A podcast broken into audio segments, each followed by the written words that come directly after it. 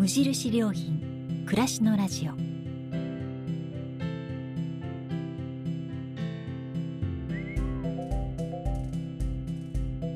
無印良品が今気になっていること伝えたいことを声でお届けする暮らしのラジオ。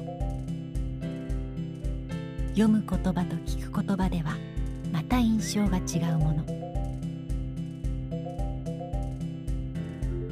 られる言葉からいろいろなことを想像する。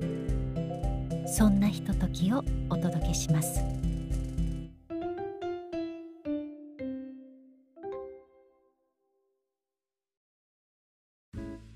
暮らしのラジオパーソナリティの清水です。お届けするのは暮らしの良品研究所のウェブで2018年3月から2021年10月まで21回にわたって連載されたブログの朗読です。日域居住富士山と東京行ったり来たりと名付けられたブログは徳永さんが東京から約100キロ離れた富士山の北麓で暮らしながら週の半分近くは仕事で東京へ行き週末に富士山の麓の自宅に帰る暮らしの中で綴られたものです。読み手は朗読家の岡安恵子さん。ブログは2020年8月に掲載された「歩く作る食べる」です。どうぞお楽しみください。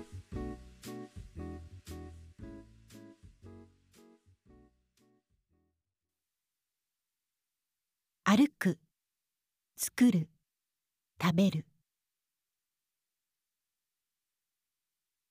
新型コロナウイルスの影響で富士山と東京ったり来たりができなくなり自宅テレワークの日々が続いています。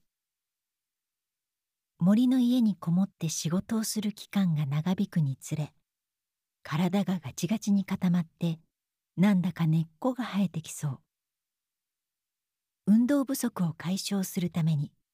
無理をしてでも歩くことを日課にしました。かつてのように愛犬連れの散歩ではないのですがその分自分のペースで歩けるので立ち止まって空を眺めたり摘んだのいちごを口に放り込んで水分補給したりするのも自由。テクテク歩きながら体と心に酸素を送ります。私が歩くことにしているのは日が少し陰り始める頃から完全に沈む前までの時間帯。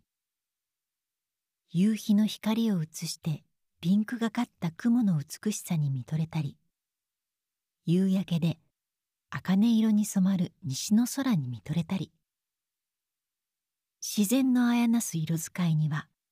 すべてを作った造物主の存在を感じずにはいられません。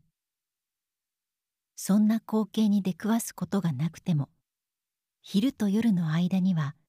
なんとなく緊張が緩んだ空気が流れているようでそれがこちらの気分をほぐしてくれる気がします。木々が茂る森の中は生き物たちの声でとてもにぎやかです。晴れた日の昼間はセミたちの大合唱。人間界ではコロナのせいで大きな声を出すこともはばかられる昨今ですがセミたちは我が世の春を謳歌して泣き放題。日が傾きセミがおとなしくなると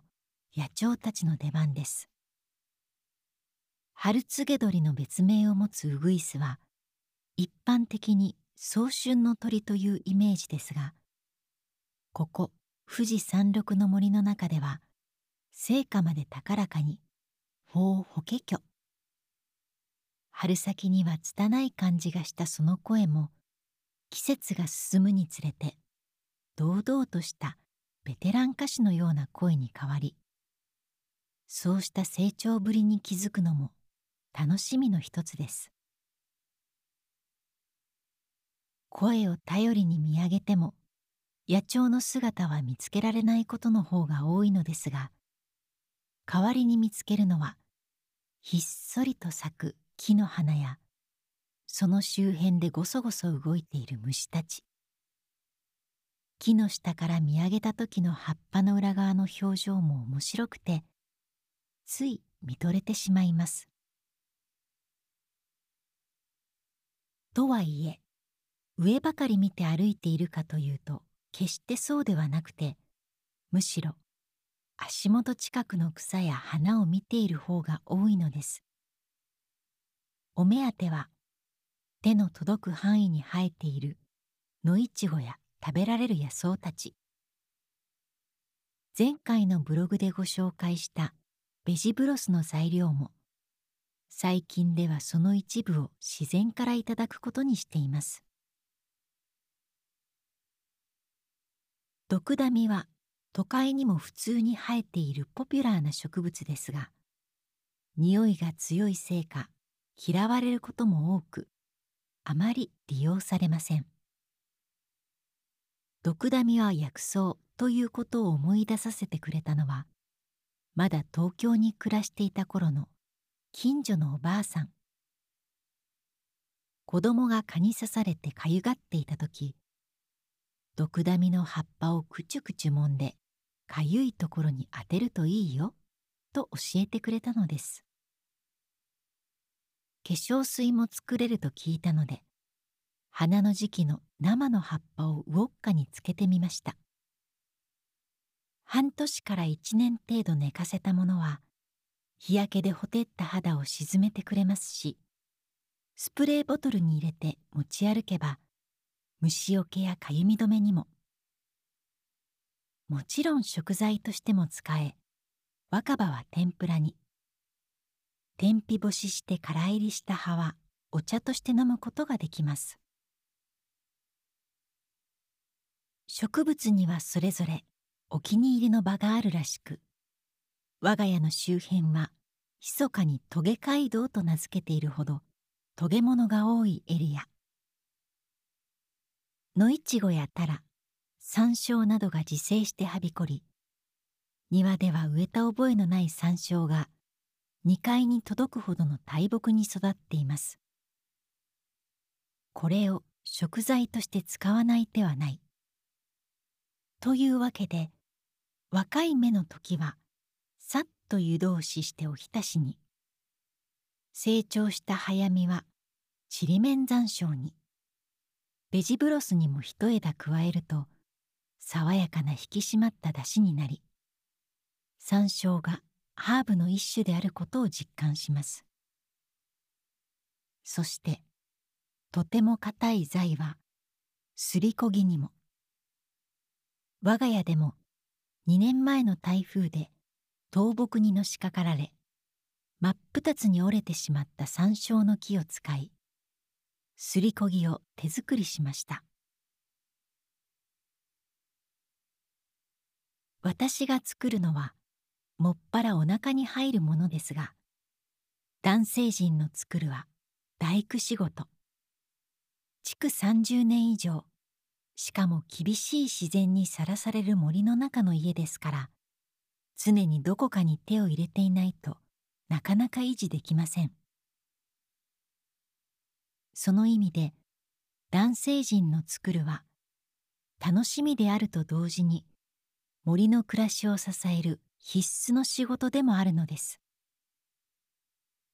年齢的にはだんだん力仕事がきつくなってきているのですがさてこの先どうなるのか。男性陣の労をねぎらってある日のおやつはよもぎのパンケーキに。よもぎは東洋医学で生薬として使われるほどでどこでもぐんぐん茂る生命力には圧倒されます。食べるには5月のお節句の頃が最も柔らかいのですが湯がいたものをすりつぶしてパンケーキの生地に加え焼いてみました。草餅ほどではありませんがよもぎの香りがしてパンケーキなのに和の雰囲気がするから不思議です。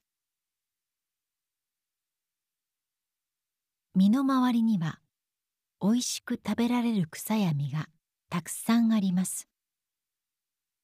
もちろん私が森の中で暮らしているということもありますが都会でも目を凝らせば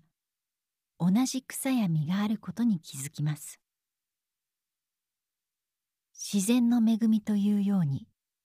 人が生きていくのに必要なものは自然界の中にそこそこ用意されている気がしないでもありません。2020年8月5日。